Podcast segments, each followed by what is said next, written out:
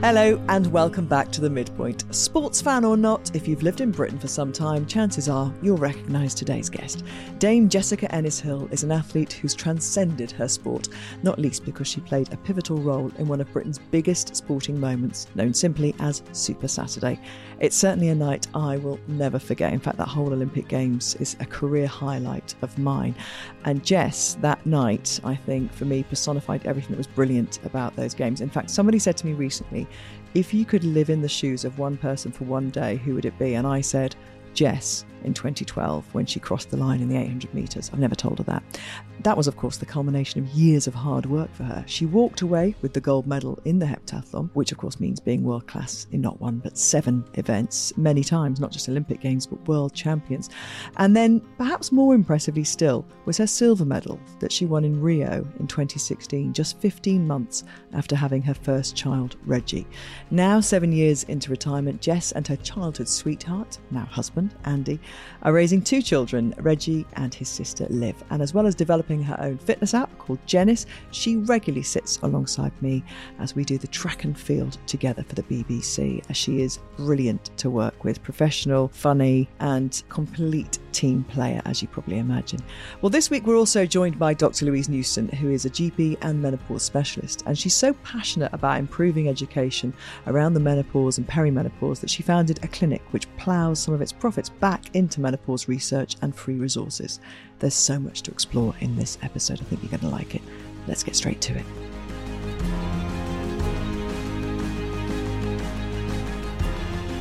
Dame Jessica Ennis Hill, it is so brilliant to have you on the midpoint. And we are going to declare straight away, because you said I will come on, but you have to make sure everybody knows I am not in the midpoint. so, just for absolute yes, yes. clarity and transparency, your age, Jess? I am 37 years old. I am clinging on to those 30s. and, and, I know uh, a lot of people will go, well, she's she's so young. Why have you got it? But the reason is, and it's the same reason we had James Haskell on a couple of weeks ago, I think sports people have a kind of midlife experience because it's almost when you change and you transition from sport into the real world. It's a little bit like what people sometimes go through in their late 40s when they're starting to kind of um, shift their family paradigm and all the stuff that goes on. So you are clearly somebody who's still very youthful, incredibly fit, and have small children, you know, which actually some midpointers do. But let's go back to that that time or when it kind of first dawned on you that you know being a super athlete and olympic gold medalist wouldn't be forever?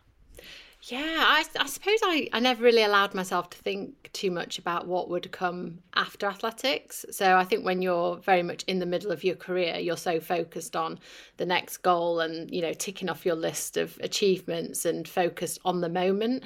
So i never really allowed myself to think oh actually what what will happen when athletics stops and when I'm not training every day and my whole life doesn't evolve around this one thing um, because I wanted to make the most of, of the time when I was in it and making sure that I was really, really focused.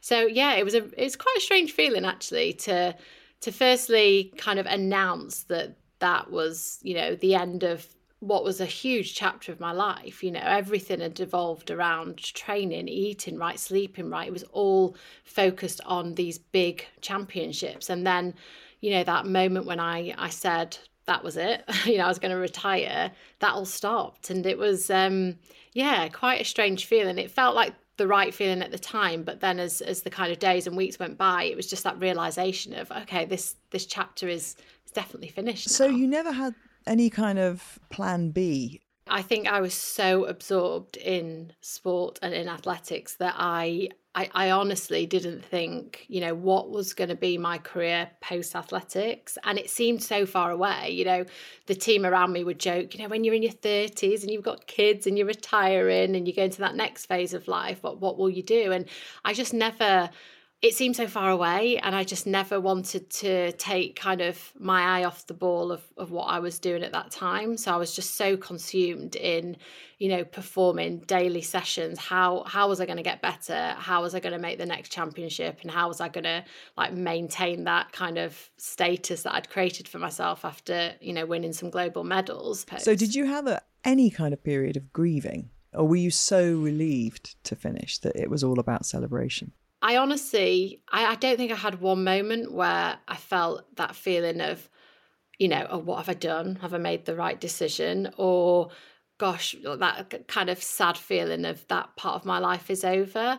I think I felt really, just really ready to retire and really relieved. And, you know, it's such a huge commitment for all those years. And it's almost like you're just, constantly kind of holding your breath like through it. You know you you you achieve one thing and that's great. You have a kind of outburst of relief and you can celebrate for it feels like 5 seconds and then it's on to the next thing and it's on to the next thing. And it's this constant conveyor belt of having to you know achieve and perform and and not let yourself down in a way that actually when I decided to retire I knew that you know that was the perfect time for me and yeah, I wasn't going to look back and think, gosh, I wish I'd done another Olympics or I wish I'd changed something slightly. I actually moved away from the sport feeling very, very content. And I think that's a really unique mm. place to be in. And I, yeah, I felt really, really yeah, happy very, to move away. Very that, few sports people have that feeling, don't they? they? There's always a little niggle, something, a bit of regret about something that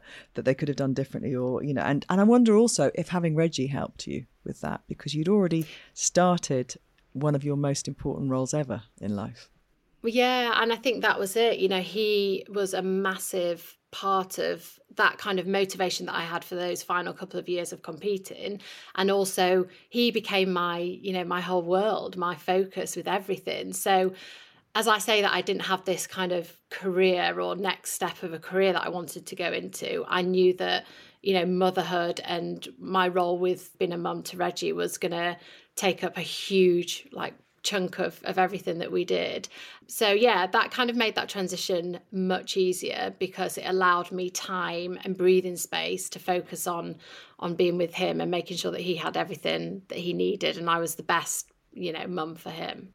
A lot of female athletes, and there's a lot of talk about this now across a range of sports, actually. And rugby has just, uh, the RFU have just announced um, a big maternity package for their players, you know, to encourage them to have a career alongside being a mum because in the past you were you were really unusual. I think Jo Pavey had won a medal the year before as a mum uh, before you won in um, the Beijing World Championship. Yeah, 2015. And um, yeah, and she won in in Zurich the year before, and it was it got so much attention because we realised that actually not many women were having babies and then going back after that. The landscape does seem to be changing doesn't it? Yeah, it, Which it is definitely does. Yeah, huge positive. And you know, you're so right. I, I, read so many articles now, and I see so many athletes, like Helen Glover, for example. You know, she's got mm. three young kids, and she's I know, and then some with Helen Glover, isn't it? I know, and coming back to doing another Olympic cycle, it's incredible. But I think, yeah, I see it so so often now that there are not just athletes from one particular sport. There's a range of different sports where female athletes are actually saying, "Do you know what? I can go away and start my family and come back and, and continue performing and training. I think it's so inspiring to see so many more athletes doing that and feeling that they have the support to do that as well and navigating it in their own way. I'm sure every athlete, whatever sport, you have to you have to navigate it slightly differently because every child's different, every birth's different, um, and your sport is is totally different from everyone else's as well. So the one thing I felt when I came back was that actually I was a motivated athlete before and I wanted to achieve and be the best I could be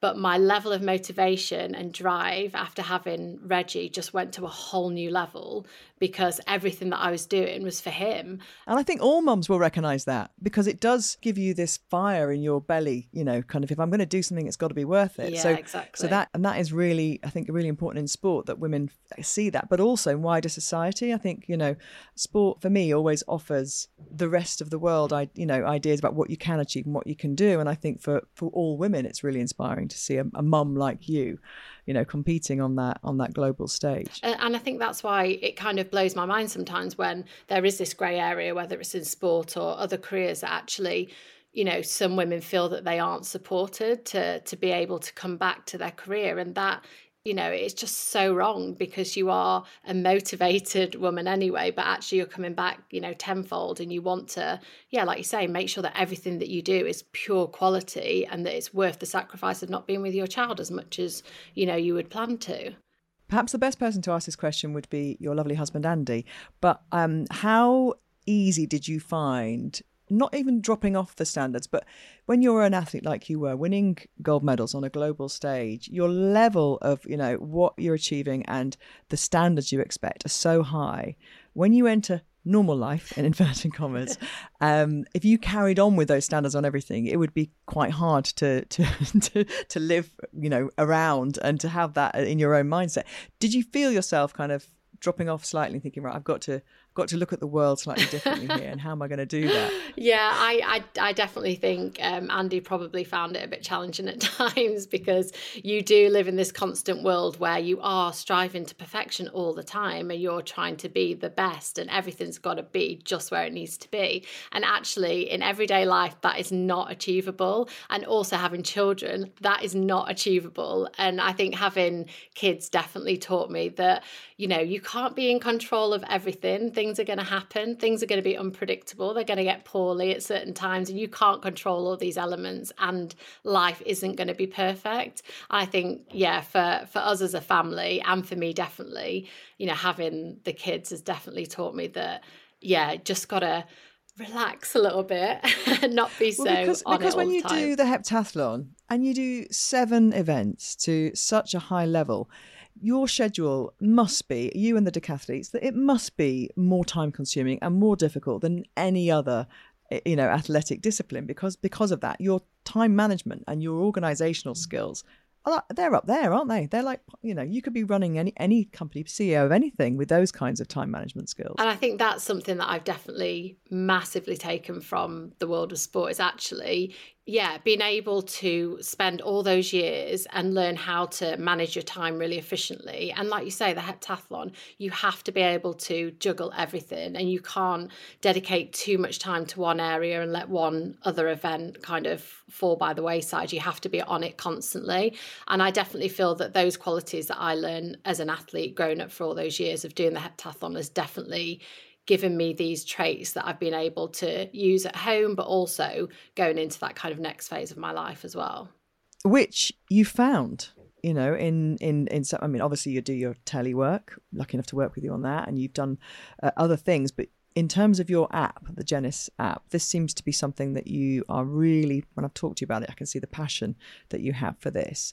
And it is actually very linked to what we talk about a lot on this podcast because it's to do with women's cycles. So, mm-hmm. um, explain what the Jennis app is. Yeah, so I I'll just give you a bit of background of how it kind of came about. So, after having Reggie, I'd kind of gone through this whole journey of trying to understand my body and how it had changed hormonally after after giving birth and going back to training. And then I had my second child Liv um, once I'd retired, and it it made me realise that actually, you know, as athletes, you try and get all these marginal gains, and you're you know you're so focused on the psychology, the nutrition of everything, and actually the hormonal side of what our bodies go through as women is not looked at the way it, it should be. You know, there's so many changes and fluctuations that happen to us, you know, through the month, but also actually through these major life phases that we go through. Um, so I wanted to create a platform whereby women had more kind of education and understanding to know well what's my body doing at these different phases of my cycle? What are the four phases of of your menstrual cycle? And actually how can i train more efficiently? How can i fuel better? Um, so that i'm not following these kind of you know faddy ways of exercising and feeling that i have to go on these you know crash six week diets and you know mm-hmm. reducing carbs and all these dramatic things that we often feel we have to do as women. Actually if we in, we're more in tune with our body and understand you know how our hormones are having a play with the way we feel and the way we move then that's such a powerful tool to have as a woman um, going through these phases that we transition through so that's how the kind of app was created did you know as an athlete at all? Because um, I met a trainer a few years ago. It's the first time anybody had ever said to me, I was doing some pull ups, and he said, uh, you'll tell me if I got this wrong. He said, Are you due on your period next week or something like that? Mm. And I said, Yes. Is that the strength phase? Is that when you're strongest? So your follicular right? phase is is the phase just after where you're yeah, you're at your your strongest. Okay, so it might have been just after because he was right anyway. Yeah, he was bang on yeah. wherever he predicted. And he was the first trainer who'd ever even mentioned that to me. And I said, well, What do you mean? And he said, Well, your strength increases at this time. And, yeah. you know, and we got talking about it. Uh, this is about five years ago. When you were training, did you have that knowledge? Did you know your cycle was affecting? No, no, absolutely not. And I think that was the the thing that kind of stood out to me the most was actually when I look back at my career. And like I said, we were so focused on psychology and sleep and nutrition, all these really important elements, but actually the whole hormonal side, which was a constant, you know, for, for every woman it's, it's happening, whether you like it or not, was never really looked at in any great great depth. And I think I look back and think part of that was probably because I was in a very like male dominated environment and I felt uncomfortable having those conversations with a male coach and a male kind of team. But also there's just the lack of energy and funds and time being given to research actually how are we affected by these fluctuations and changes in hormones throughout the month and it's it's so under researched but we as women know you know you can stop any woman in the street and she'll be able to say i feel different at this time of the month or i have these range of symptoms. But actually we just feel that we have to just kind of get on with it and it's just what we feel monthly. But actually you know there's a way of understanding our hormones better and, and using them to our advantage yeah, and I went through IVF, so I, I got to know my body a bit better at that point in my early 30s, and I hadn't even really paid much attention to what was going on at all in terms of my ovaries and periods and everything yeah. else. And then I think that, and if you haven't done that, probably the first time that women really start to, if they want to, get a bit more of an understanding about hormones is perimenopause and the menopause, yeah. because that's when you start having those more in depth conversations, whether it's with friends or medical professionals. So you're kind of coming at this earlier, well, women can use the Jennis app at any time, but mm. this will give women a good run into that, won't it, if they start using the app earlier? Yeah, and I think that's the most powerful thing is that actually we often start to learn more about our hormones, like you say, when you're going through fertility. And um, that's definitely when I started to understand my hormones when I was pregnant with Reggie, or when you're having an issue or an imbalance, like you say, when you're heading into perimenopause and menopause. And actually, if we can understand our bodies better before we even get to that point, and we can track our symptoms, and we know how they're changing, and we know how exercise has an input on the way we feel and the way we move, then that's a great position to be in when you then transition into that perimenopausal and menopausal phase. Because um, I think so many women, and I'm not there yet, but I, I've spoken to so many friends who are just in utter shock when they get there. They they were not prepared. They don't know the range of symptoms and how severe they can be, and they also hadn't understood how they have such a strong knock-on effect on so many areas of your life. Um, and I think for so many women, that's really really terrifying. And I think the more you can be prepared and understand your body, then it's it's only going to help yeah to have that knowledge is to be armed isn't it? And and as you say just understanding what's going on. In terms of training because i can almost hear people listening to this going but what does she mean? What should i be doing? Or how and obviously they can go and find out on the app. But in in general terms how has it affected what you do now? And by the way Jess still looks like she could win an Olympic gold medal next year in Paris if she wanted to. Um, but you know, you still love training. Yeah. You'll always love training. I'm sure you you love being fit and healthy. You've got active kids, and so you you know it's part of your life. Yeah. What does using your monitoring on your app do for your training? I think for me, from a personal level, it gives me that ability to just listen to myself. So I think for so many years, uh, particularly when you're a training athlete, you have to you have this program. You've just got to go. It's it's structure. You've got to push, push, push constantly. I think when I retired, I really enjoyed just being able to exercise. You know, on an ad hoc basis, you know, how I wanted to and how I felt. And it allowed me to really in tune, become in tune with actually how am I feeling, giving myself permission to rest when you know, I didn't feel like going out and doing a hit session and then putting it alongside what's actually happening internally to my body. So I know that if I'm in my follicular phase, I know I feel better. Like I feel like psychologically i feel more confident. I feel ready to tackle the day better than i do in other phases. And i know that then i can go and push myself that little bit harder in the garage in my gym go out for a longer 5k run whatever it might be. I know i'm going to get bigger strength gains. And then when i fall into my luteal phase where i'm perhaps not feeling as motivated as normal i'm not hard on myself. Like i know you know, I don't have to push myself to go and do a really Would you do session. Pilates or yoga or something different at that time? Yeah, so yoga for me is something that I fall back on a lot. And I love doing just kind of a gentle yoga session during that phase because I get something from it. I'm working my flexibility. I'm feeling that I've worked and I've, you know, got those endorphins going. But I've also done something that's not counterproductive to where I am in my cycle. And I'm coming away mm-hmm. feeling great. So to be able to understand your body on that level and you very quickly understand how your symptoms change from month to month. And yeah it's a really powerful tool to have and i've just yeah enjoyed finding out more. Do you check do you change your diet as well because of that? Or have you found yourself you know kind of veering towards certain foods? Yeah, I I particularly found that after having Reggie, I my periods changed massively, and I think that happens to a lot of women. You know, you're in your early twenties and you perhaps have quite a regular cycle, but once you've had kids and you're going into that kind of later phase of your life, your cycle suddenly changes, and you have all these. Um, like I had a lot of symptoms that I'd never really experienced before. So migraines were something that I had just like it almost feels like it was like a week or a week and a half of like really awful headaches and migraines.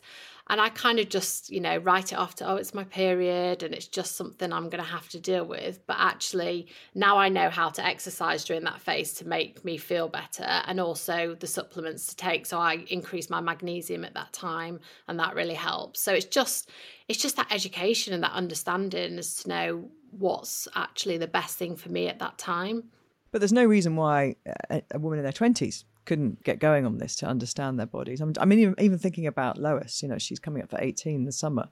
That would be such a powerful tool, wouldn't it, to to kind of arm yourself with through your 20s? Yeah, well. and I think just being able to, yeah, to start it from the get go. Like my vision is that young girls who are starting their period can come onto the platform and just have all this information to understand actually you know, when we talk about our menstrual cycle, it's not just a period and a bleed. There's so much more that's happening around it. And there's so much that's going on with our hormones that have an impact on lots of different areas. That if you actually understand it from that age and it's the norm and a conversation you feel comfortable having, then you you have that to take through the whole of your menstruating years and then, you know, preparing yourself for the next phase of perimenopause and menopause. So I yeah, I would love young girls to be able to pick up the Jennis app and say this is just the norm. I track my my cycle all the time and i use you know the way i exercise to to integrate with it as well. That for me would be the future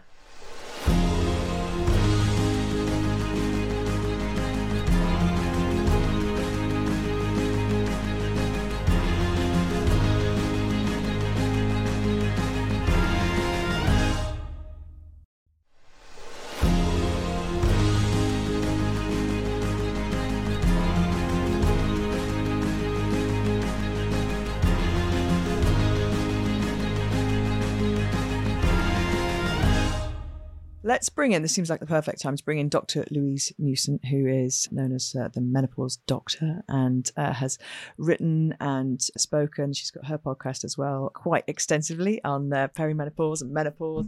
That education, it feels like a no brainer, doesn't it, for women to have access to, to more information throughout their whole lives? Absolutely. I mean, I know I dedicate my whole life to perimenopause and menopause, but actually, I am a physician and I'm interested in hormones in men and women, but throughout all stages. And I think there's a couple of things just before you start asking me questions that I'd like to pick up on. One of the things is that no one is too young to be menopausal or perimenopausal. My youngest patient was 10 when she became menopausal. Her, she had streak ovaries, they never developed, but it took her 15 years to have the right diagnosis because everyone poo pooed all her symptoms. So there's a lot of women. We know it's probably about three in a hundred women under the age of 40 who will have an early menopause. So it means there's a lot of women out there who are in their 20s and 30s who will be perimenopausal. But the other thing is, as Jess was quite rightly saying, is our hormones fluctuate for quite a long time. And, you know, we're just taught at school, you know, periods, bleeding, you know, it used to be the curse, didn't it? It's something awful that happens to us. But actually, most of us, unless we have really heavy periods, we can cope with the bleeding. But what we can't cope is the hormonal variation that occurs. And we see a lot of women in the clinic who have PMS and PMDD. That's just an extension of hormones and actually postnatal depression. Even baby blues is related to our hormones. So it's really important that we get knowledge, but actually, isn't it even more important that we can rebalance some of these hormones? So there's a lot going on, obviously, about the contraceptive pill. The progesterone only implant is giving people a chemical menopause. It's suppressing their estrogen and testosterone.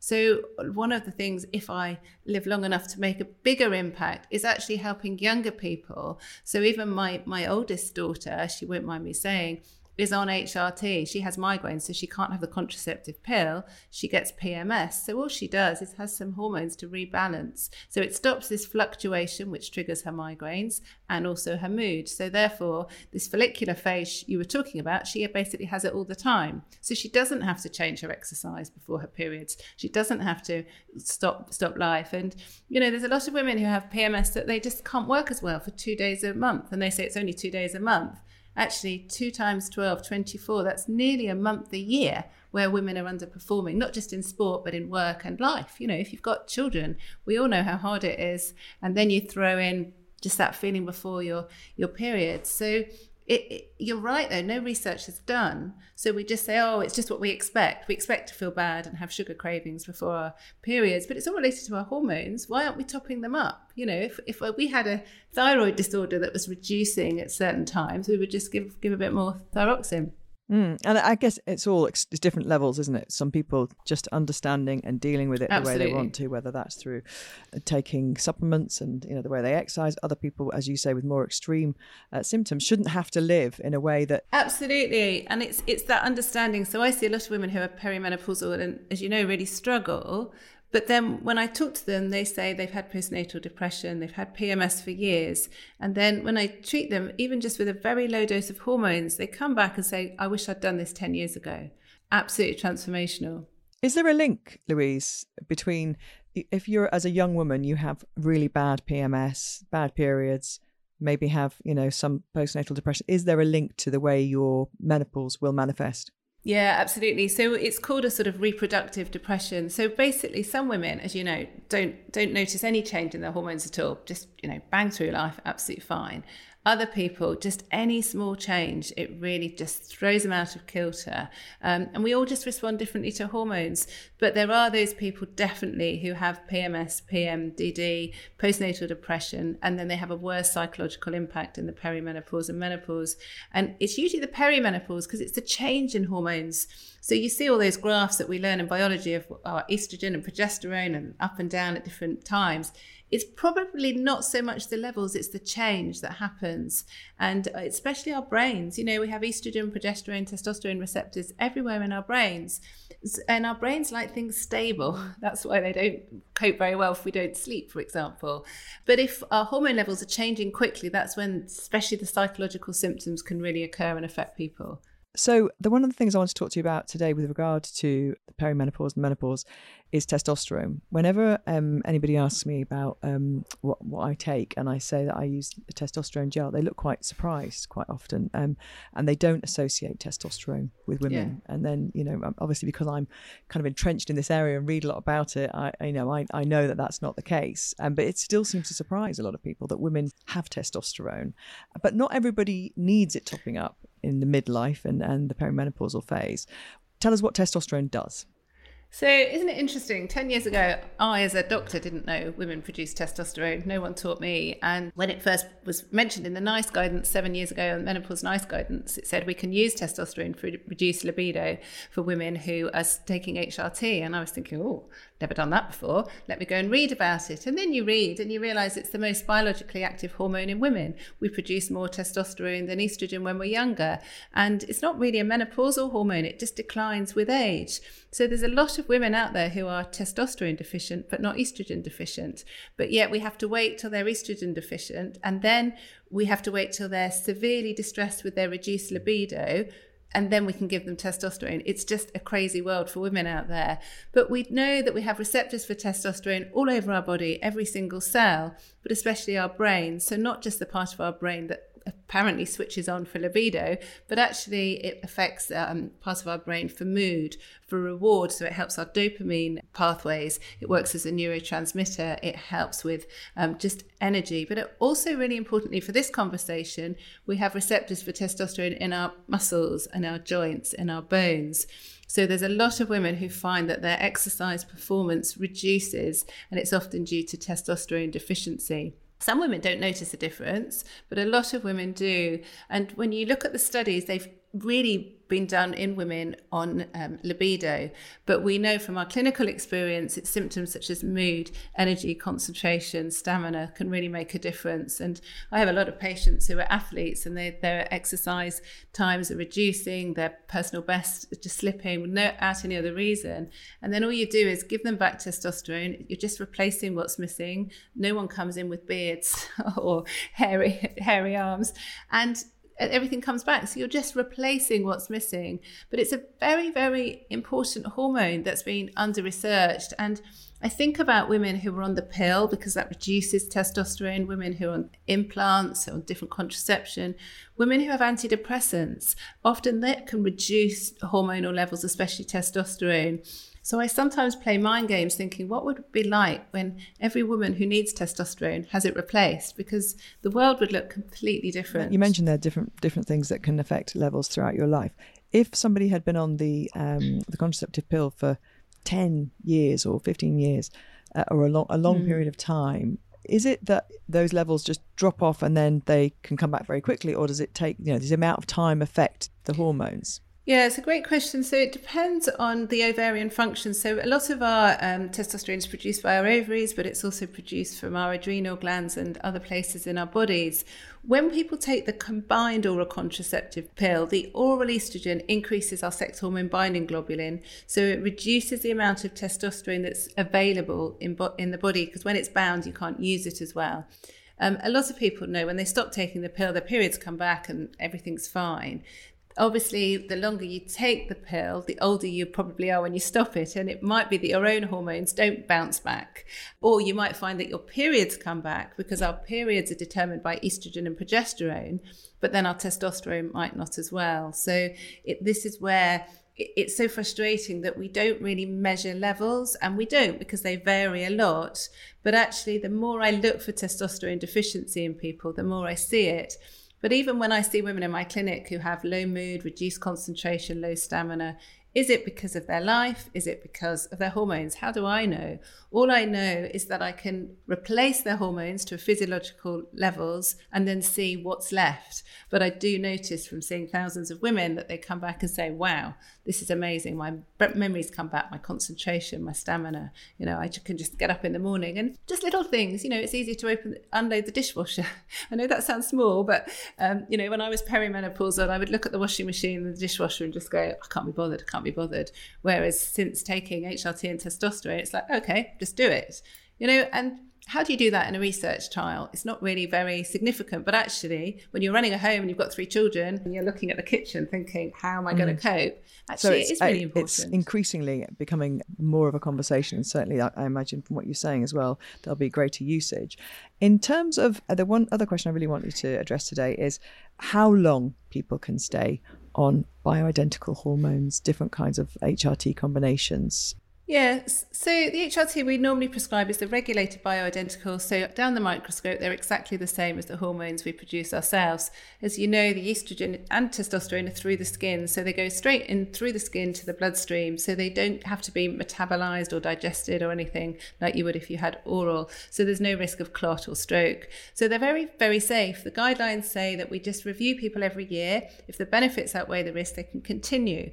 Well, for most women, there aren't really risks of HRT actually. Um, there are benefits, obviously, not just to improve symptoms, but for our future health. And as you know, osteoporosis, heart disease, dementia, very common in women as we age.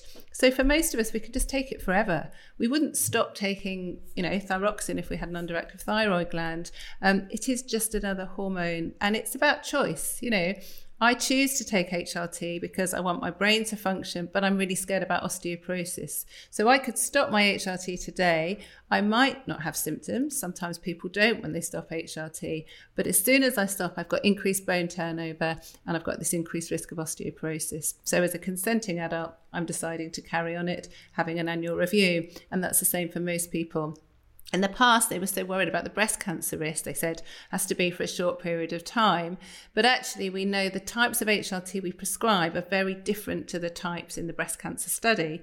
But even the breast cancer study with the worst type of HRT, that risk is very low. The risk of breast cancer is higher in a woman who doesn't exercise compared to a woman who takes low dose, um, you know, the old style HRT, if you like. So a lot of women who don't take HRT tell me that they don't exercise. So we need to look at the bigger picture actually and also look at the what are the risks of not taking HRT for the last 20 years we've been told the risks of taking it but actually the risks to our well-being the risks to our future health are really important and I'm not here saying everybody should take it but I am here saying everybody should have the information to make a decision that's right for them at the right time. So people can start it at different times and they can stop it or continue it as well. So just to be clear, because it goes, you know, straight into the blood, does that mean if you stop on Friday, by Monday, you won't have the effects anymore?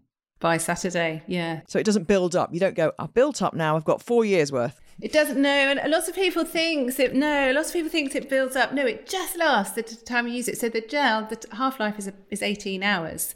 I've I've done it over Christmas when you get confused with bank holidays. I've forgotten to change my patches, and last Christmas I did it, and I was thinking, oh, my knees are really stiff. I don't feel like doing yoga. I just feel really uncomfortable, and I'm really irritable as well. And I thought it was just because you know Christmas families and whatever.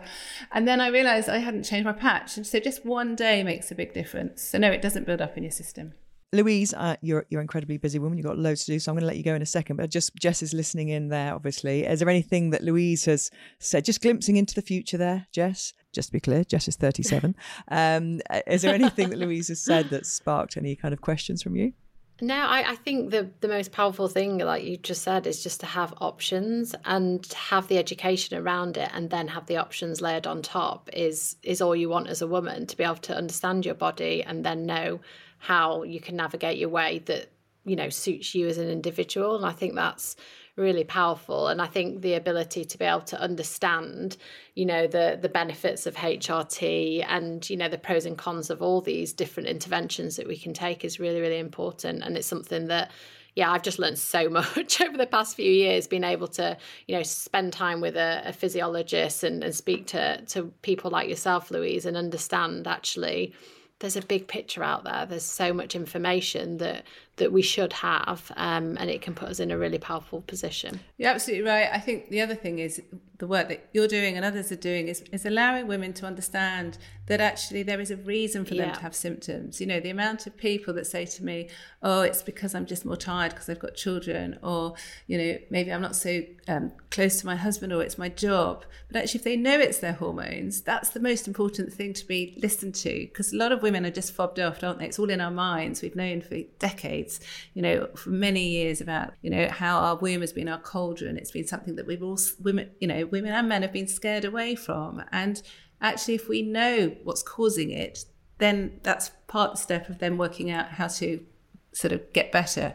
But, but knowing that there's a real reason for your symptoms, yeah. it's scary, like you say, if you can't exercise as well at certain times of the month, it's it can be very unnerving. So just to have that conversation, yeah, and that kind of really psychological important. impact that it has as well. That mm. just ability to actually just be kinder to yourself and know that you're not, you know, failing yeah. with what you've set out to achieve. Is there's actually a reason, and mm. that is that's huge. Absolutely, because if you're going through that period of a few days where you just don't feel like doing it, it's amazing how new habits start to form. You think, well, I'm just maybe that's just not me anymore. I'm just not an exerciser mm. anymore, or mm. it's very easy, isn't it, to fall off the habits of things. Whereas if you think, oh well, I'm going to feel better in a few days' time because I've been tracking my cycle and I know I'm going to be okay and I can go for that run, then you can give yourself a bit of slack. So, yeah, the psychological impacts are enormous. Uh, Dr. Louise Newson, thank you so much for popping on to the midpoint today. I'll speak to you soon. Take thank care. You. Thank you.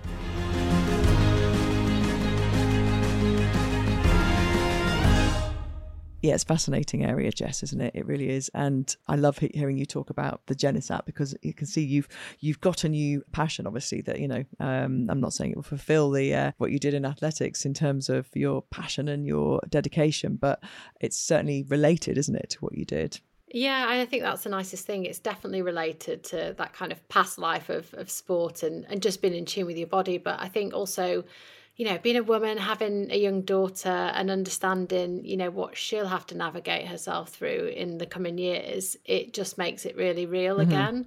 Um, and to have I think for me more than anything to have been able to you know, have established a platform and a voice from my sporting career, I'm now in a position where actually I can speak a little bit louder about these issues and these areas that are really important to so many women and make that conversation really heard. And I think that's something that I'm really excited to do. It's interesting you say that actually, because I've noticed a real change in you in that confidence actually because um, clearly when you're going out there winning gold medals you're a confident person you know. Nobody in the world looked more confident than you crossing the line in 2012 at the london olympics in terms of you know that coming together of everything you'd done. But there's a difference between that and then as you say using your platform and your voice in a, in a, in a way that is authentic. And and that strikes me as something that's really important to you as well. You, you don't just add yourself onto causes or you know pop your name somewhere if you don't believe in it no, and I think that's been something that I've tried to to keep true to myself throughout my career. You know, it was always about performing was at the heart of everything that I did as an athlete, but working with brands and companies and, and different people, they all had to align with me and my values and who I am because I think in that way you get the most out of of everything and and particularly you know moving into this next phase of retirement I although I didn't know what area I wanted to get into, I knew that I wanted to do something that I felt strongly about because if you feel strongly and passionate about something, then you can deliver it really well. Um, and this is an area that connects with, like I said, my past life of, of being an athlete, but also my future as well and my my children's future and something that I'm, yeah, just passionate to to help more be done in this area. It still blows my mind that actually there's such little research and time and investment spent in understanding these massive phases that we go through as women. And there needs to be more done. And I think, yeah, I just want to create a platform and a voice and yeah contribute to that. But it's not all work, work, work. Obviously, you as you mentioned, you've got Liv now as well as Reggie, and you're a bit of a tennis mum as well. I've become a tennis mum. I don't know how that's happened. um, uh, yeah. Reggie's pretty good. He's he's enjoying tennis, and I'm sure Liv will probably be enjoying tennis soon as well. Way you, you talk about the tennis, it's very. Uh, she, she's already started, uh, honestly. um, and, and and obviously, you know, you're you're still in your thirties, so you've got a lot going on in life, and kind of you know looking ahead to the the future. You never want to look too too far ahead, but obviously the kids they'll they'll they will grow up so quickly. Let me tell you that they'll just be. I know and, it makes me so sad. And you'll be going, oh my god, where did that go? Where did that time go? You and Andy have been together a long time, haven't you? How long have you been together? Yeah, we've actually we've been married ten years this year. It's our wedding anniversary in May. So yeah, ten years of marriage. And when did you actually exciting. start dating? Um, so we have actually been together for I think we've been together maybe 19 years. Wow. So that's, yeah, a, that's I mean so, that's like a midlife relationship. I mean, yeah, it's crazy to think because when we started as boyfriend and girlfriend, you know, I, I think I was like 18, 19, so young, not even kind of started this whole sporting journey. You know, I remember one of the first competitions I did while we were together, I think a competition in Italy. I think I got, you know, some prize money of like 200 pounds or something. And it was all like, oh, wow, look, this is amazing. and we've been on this whole journey together from, you know, that, that kind of young age through all the championships. He's been there with me through all the majors and now with kids and 10 years married and yeah, still going strong. yeah, you you seem like a, you know you're really together couple and, and going through all these these different phases together. He just looks like he has always just had your back. There's never been an ounce yeah. of jealousy or feeling like she gets all this attention. She's on posters everywhere. People drool over her. They love her. He just looks like I tell you when it really struck me was 2012 because I, I, remember seeing pictures of the two of you that night, that evening, going to various, and he was there and he just had the biggest beam on his face. It was like this oh. smile that he was just loving it all. But at the same time not living vicariously through you. Yeah, and you know it takes so much because the the journey that we've been through has been huge, and neither of us expected, you know, what was going to happen after 2012 and how our lives would change.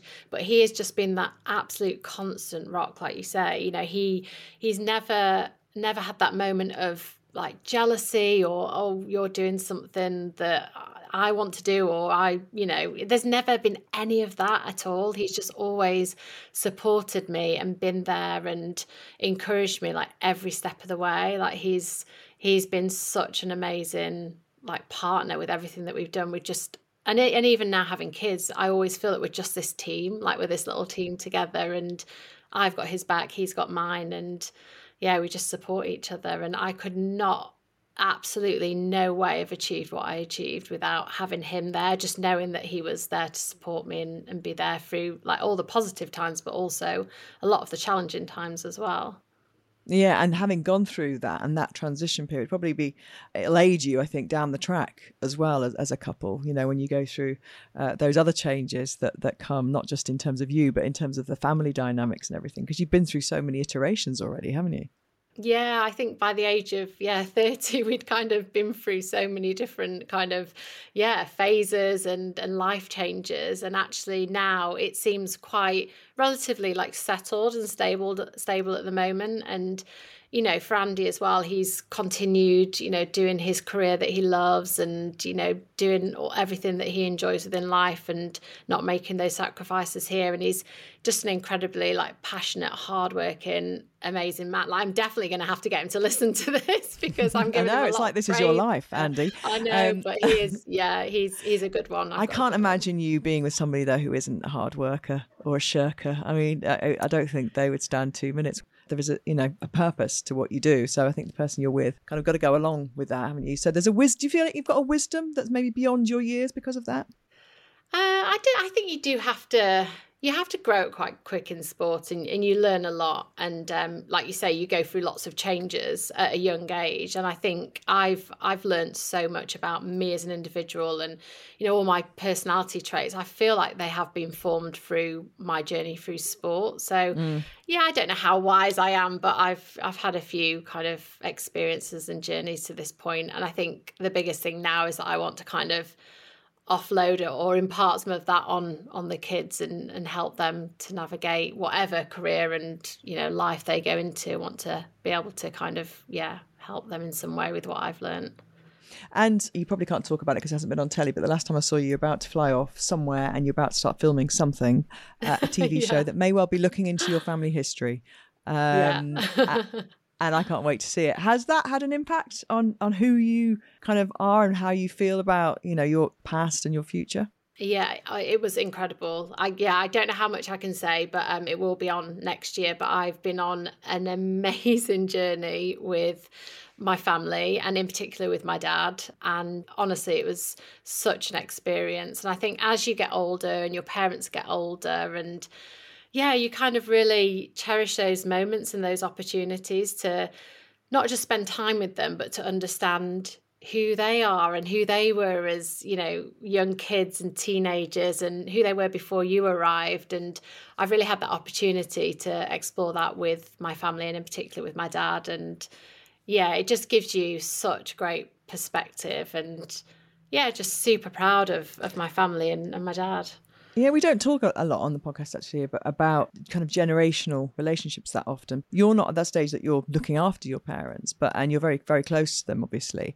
Does you is your mum somebody that would be a, a kind of font of knowledge about things to do with you know perimenopause and change. Would she talk to you about that? Do you have that kind of relationship? Yeah, yeah. So I'm really both me and my sister are really close to my mum, and she's obviously been through that whole phase of of menopause, and she actually found it really difficult. She had some really challenging symptoms, and you know she suffered with like anxiety and all those changes that happened during that time. And I've seen her navigate herself through it, and you know there's things that she would have done differently, and bits of advice that she's definitely passed on to me and my sister but it's just yeah it's been really interesting just to see how a phase like that can change you as an individual individual so massively. And thankfully now she's come out the other side of it and she's she's doing amazing but it's it's been a really challenging time for her and really interesting to just understand yeah how she's felt and how she's how she's dealt with those challenges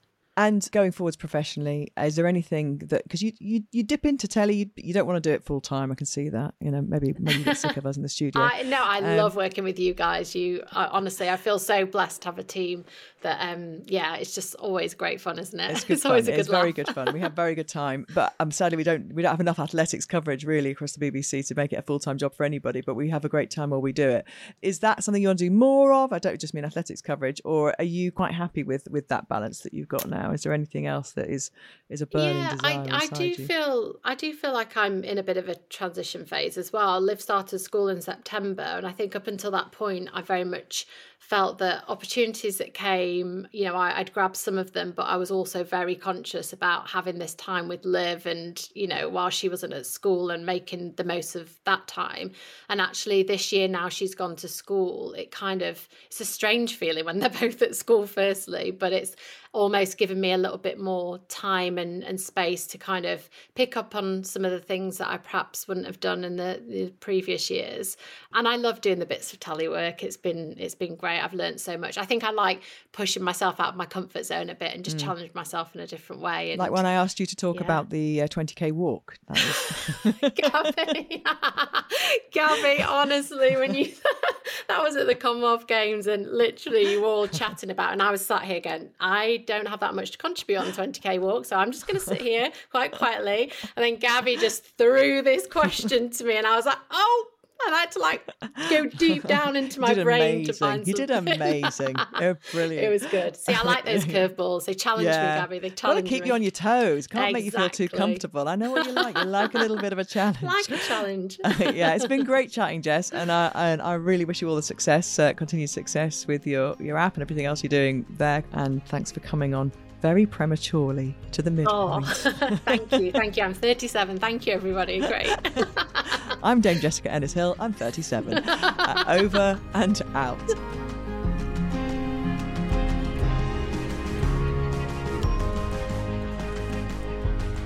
It's always so lovely to chat with Jess and to really kind of dig deep into her new passion, the Jennis app. And interesting what she said about not setting impossibly high standards for herself when she retired from sport. I think that's something that we all need reminding of from time to time, whether or not we've been a gold medal winning athlete.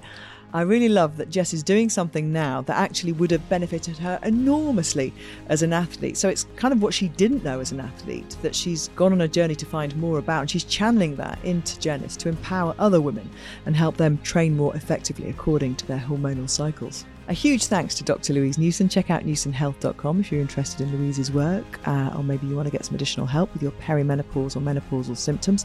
And remember, I love hearing your thoughts on the podcast. So rate and review the show wherever you listen to it. It helps other midpointers to find us as well. Thank you to Spiritland Productions for putting the midpoint together. And as always, I am grateful to you for listening. I hope you can join me next Wednesday for more musings on all things the midpoint. I'll catch you then.